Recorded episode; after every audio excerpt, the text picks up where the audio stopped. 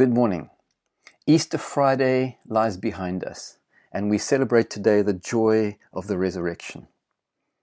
And it's appropriate, I think, to read from 1 Corinthians 15 as Paul writes to the Corinthian church about the resurrection and reminds them of certain things. And I'd like to read it this morning in the Message. And it's a fairly long passage, but I think it's worth reading in its entirety. So 1 Corinthians 15, 1-20.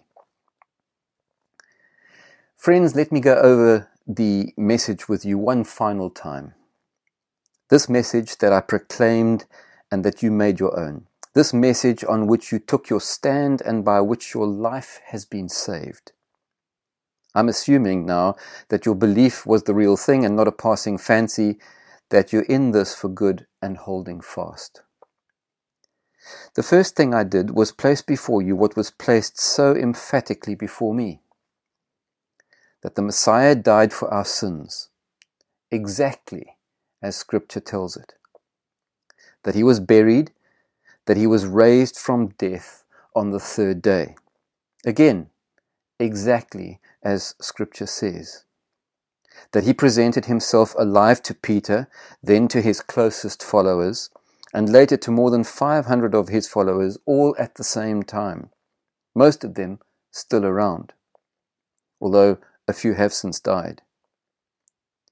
That then he spent time with James and the rest of those he had commissioned to represent him, and that he finally presented himself alive to me. It was fitting that I bring up the rear. I don't deserve to be included in that inner circle, as you well know, having spent all those early years trying to my best to stamp God's church right out of existence. But because God was so gracious, so very generous, here I am. And I'm not about to let go of the grace, let His grace go to waste. Haven't I worked hard trying to do more than any of the others? Even then, my work didn't amount to all that much. It was God giving me the work to do, God giving me the energy to do it. So whether you heard it from me or those others, it's all the same. We spoke God's truth, and you entrusted your lives. Now let me ask you something profound yet troubling. If you became believers because you trusted the proclamation that Christ is alive, risen from the dead, how can you let people say that there's no such thing as the resurrection? If there's no resurrection, there's no living Christ. And face it, if there's no resurrection for Christ, everything we've told you is smoke and mirrors. And everything you've staked your life on is smoke and mirrors. Not only that, but we would be guilty of telling a string of barefaced lies about God. All those affidavits we passed on to you verifying that God raised up Christ. Sheer fabrication, if there's no resurrection.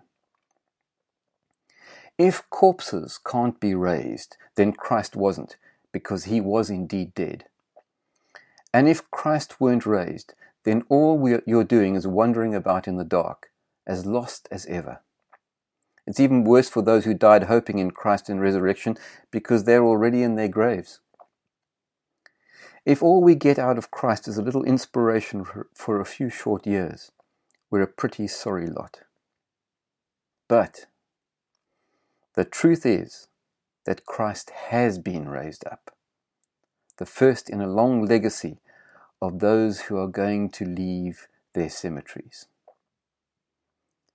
The truth is that Christ has been raised up, the first in a long legacy of those who are going to leave the cemeteries. The resurrection of Jesus inaugurates a new world order. It's the beginning of a new kingdom, a whole new way of doing things, a new life, a new lifestyle. Love, compassion, kindness, justice, peace, joy. That's the template for this new kingdom, this new world order that is inaugurated and ushered in with the resurrection of Jesus. We have a tendency to want to manage and control and to exert kind of power over others, to rise above others. Jesus brings in a new kingdom with humility and service, not lording it over others. So I say it again, there is a new world order because of the resurrection. There is a new kingdom that is ushered into existence, and it's in and through who you and I are. Love, joy, peace, patience, kindness, gentleness, justice, so many other things that Jesus showed us when he was here. The resurrection seals the promise of this new and better way of life. Now, a promise is an amazing thing. It's the hope of something in the future. It draws us forward. A promise actually changes the way we behave. And the people who do all the kind of sales and marketing, the politics, the advertising that's all around us, they all know this. And so there are hundreds and thousands of things hung out before us as a promise of something new, something better all the time. And the idea is that it shapes the way we behave. Well, the resurrection is exactly the same sort of thing. It's the real issue of the promise of the future, the hope that we live towards as those who believe in Jesus. It's not this empty promise that will always take you somewhere and then drop you. The promise that we have in Jesus in terms of the seal of the resurrection is that God fulfills his promise. God always delivers. And he's in there for the long haul. Sometimes we don't see it immediately. But the substance of who God is, because he is love, means that he's not there tricking us. He's there bringing us to the fulfillment, the place of fullness of life that he has for each one of us. The promise of God, the promise of resurrection, of full life, of abundant life, is being birthed and flowering in us each and every day. And sometimes we just need to see that in a fresh way. We need a fresh perspective. And Easter is always a good time for us to reflect on the fact that the fullness of God's life is in us. I'd like to read what is perhaps a surprising verse on Easter Sunday. And it's from Luke chapter 1, the birth narratives of Jesus, the infancy narratives as they're called. And this is before Jesus is even born. Here is the incident in Luke 1 with Mary and Elizabeth. It's Luke 1, 39 to 45. And again, I'm reading from the Message. Mary didn't waste a minute. This is after the Annunciation, where the angel has come to her and told her, announced to her what God's plans and intentions are for her. She got up and traveled to a town in Judah in the hill country, straight to Zechariah's house, and greeted Elizabeth. When Elizabeth heard Mary's greeting, the baby in her womb leapt. She was filled with the Holy Spirit and sang out exuberantly. You're so blessed among women, and the babe in your womb also blessed. And why am I so blessed that the mother of my Lord visits me? The moment the sound of your greeting entered my ears, the babe in my womb skipped like a lamb for sheer joy. Blessed woman who believed what God said, believed every word would come true. And Mary said, I'm bursting with good news. I'm dancing the song of my Savior God. You get the sense that in this moment of encounter, there is just almost too much energy and life and joy to be contained in language. When Mary comes to Elizabeth, and just when she hears her greeting, the baby in her womb leaps. There is this burst of life, and she was filled with the Holy Spirit and sang exuberantly. So she bursts into spontaneous song. Blessed among women are you, your babe is so blessed. Why am I so blessed that the mother of the Lord visits me? The moment the sound of your greeting entered my ears, the babe in my womb skipped like a lamb for sheer joy. When the Christ child, when Jesus himself is birthed within us, when we receive him into ourselves, there is that sense that moment of leaping for joy. There is that tremble of sheer powerful life and energy. The risen Christ finds his way into who we are, and he is birthed in us. Thomas Merton, the monk who died some years ago, says this in a poem: "Make ready for the Christ, whose smile, like lightning, sets free the song of everlasting glory that now sleeps in your paper flesh like dynamite." It's as if the glory of God, the sense of pure energy and joy, is just so overwhelming. It's like a whole chunk of dynamite in a paper bag. Something leaps within us. There is a springing up of life that comes with the presence of God, with the presence of Christ, as he fills us with his Holy Spirit. And he says to us again on this day, "I am the resurrection and the life." And that life isn't just a little bit. I hope you're getting the sense that it's this overwhelming flood of joy, of the fullness of God that comes rushing into our lives in a new way. Not just once, but over and over and over again. And that's the point of our dying to ourselves and being raised to new life in Christ. The death of Jesus, Good Friday, is either the end of everything or the beginning of something profoundly and utterly unimaginably good. The inauguration of a new world order, a new kingdom, that the resurrection sets the seal on, that God's approval is on exactly what Jesus is and who he is and what he has done. We live in a life that is victorious, that is worth taking a risk on. And to go back to what we read immediately at the beginning, it says, if corpses can't be raised, then Christ wasn't, because he was indeed dead. And what Paul is trying to drive home in a blunt fashion is that at the center of our understanding of our faith and of who Jesus is this understanding of the resurrection. Not only as a historical event, not only in the fact that Jesus himself is raised, but that in him we are raised to new life, that we participate in his resurrection and we look forward to the fullness of what that resurrection life is in the future. That's the promise, that's the hope that we have as his followers, as his children. So the Father upholds Jesus and all that he's done, and everything that he is truly given to us. So our hope is in the fact that God backs up his promise, not only to his son Jesus to raise him from the dead, but to us in terms of the way he gives us the same life that he has raised in and through Jesus into us as we participate in his life. Paul writes the Ephesian church, and he talks in chapter 1 extensively about our inheritance and about the fact that the gift of the Holy Spirit is the down payment, the payment of our inheritance up front, a down payment, a trust, a promise that what God says, God does.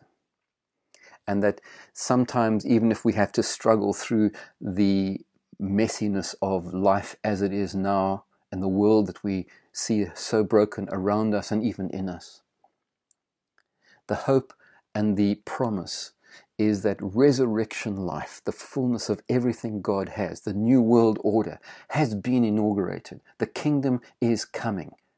Maybe not in its fullness quite yet, but yet there is this positive, real hope that we are seeing more and more and more of the grace and power of God in and through us.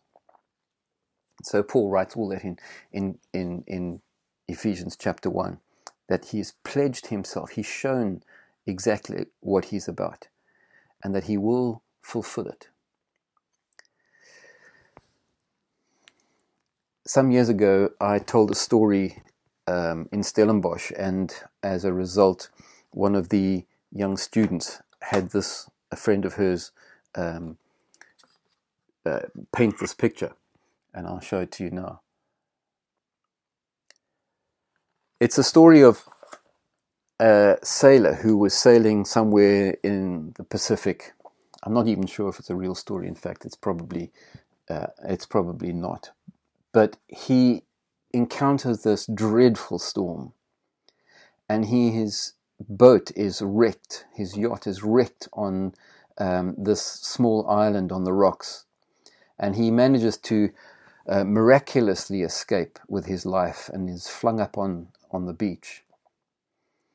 And in the morning, after the darkness of the storm, when he wakes and he is able to assess what's happened, he finds that he's on this tiny little island, and he starts to look to salvage some of the stuff of the wreckage of his yacht. And over the next days, he sees that he sources water, and he starts to explore, and he makes himself a shelter and continues to gather the flotsam and jetsam of what was available and what manages to wash up on the shore. And there is very little hope for him. And then one day when he's off foraging, looking for food on the other side of the island, he notices a plume of smoke. And he rushes back to where his campsite was to find that something somehow has caught the sun and has set off a fire, and it has burnt absolutely everything that he's managed to salvage. And after his struggles of the shipwreck and the trying to make a bit of a life, this is just overwhelming, and he's disconsolate. He lies down that night on the beach with no shelter and completely distraught, and eventually falls asleep late in the night. And in the early dawn of the morning, he's awoken by the sound of the noise of voices. And he looks up and wakes up and looks up, and there, anchored off the island, is this ship, and rowing towards the beach is this small boat with a few men coming towards him. And as they draw close to him, they yell out to him, "We saw your smoke, and we came." And that's what the picture says. We saw your smoke, and we came. We live in times where it seems so much is going up in smoke. It seems that there's been this massive storm.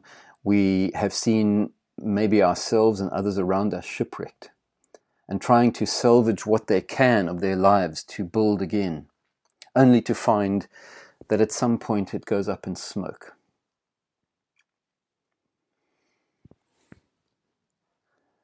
The resurrection is that voice coming across the water saying, "I saw your smoke, so I came." We are all sinners, we are all suffering, we are all broken and in need of healing and wholeness. It is only Jesus, who is the resurrection and the life, who can bring that exuberant sense of joy and vital life into and for us again. Paul, writing to the Colossian church in Colossians 3, 1-3, says this, and I'll end with this. So if you're serious about living this new resurrection life with Christ, act like it. Pursue the things over which Christ presides. Don't shuffle along, eyes to the ground, absorbed with the things right in front of you. Look up. Be alert for what is going on around Christ. That's where the action is. See things from his perspective. In other words, see things from the perspective of the resurrection. See things from the perspective of life, from the new world order, the new kingdom of love and joy and peace and justice and kindness. Your old life is dead. Your new life, which is your real life, even though invisible to spectators, is with Christ in God. He is your life. And we looked last week at that verse that unless a grain of unless a seed falls to the ground and dies, it remains alone by itself. But if it does get into the ground, if it dies, then it bears much fruit. There is only resurrection after death. But the resurrection is a life full with joy. We saw your smoke, so we came.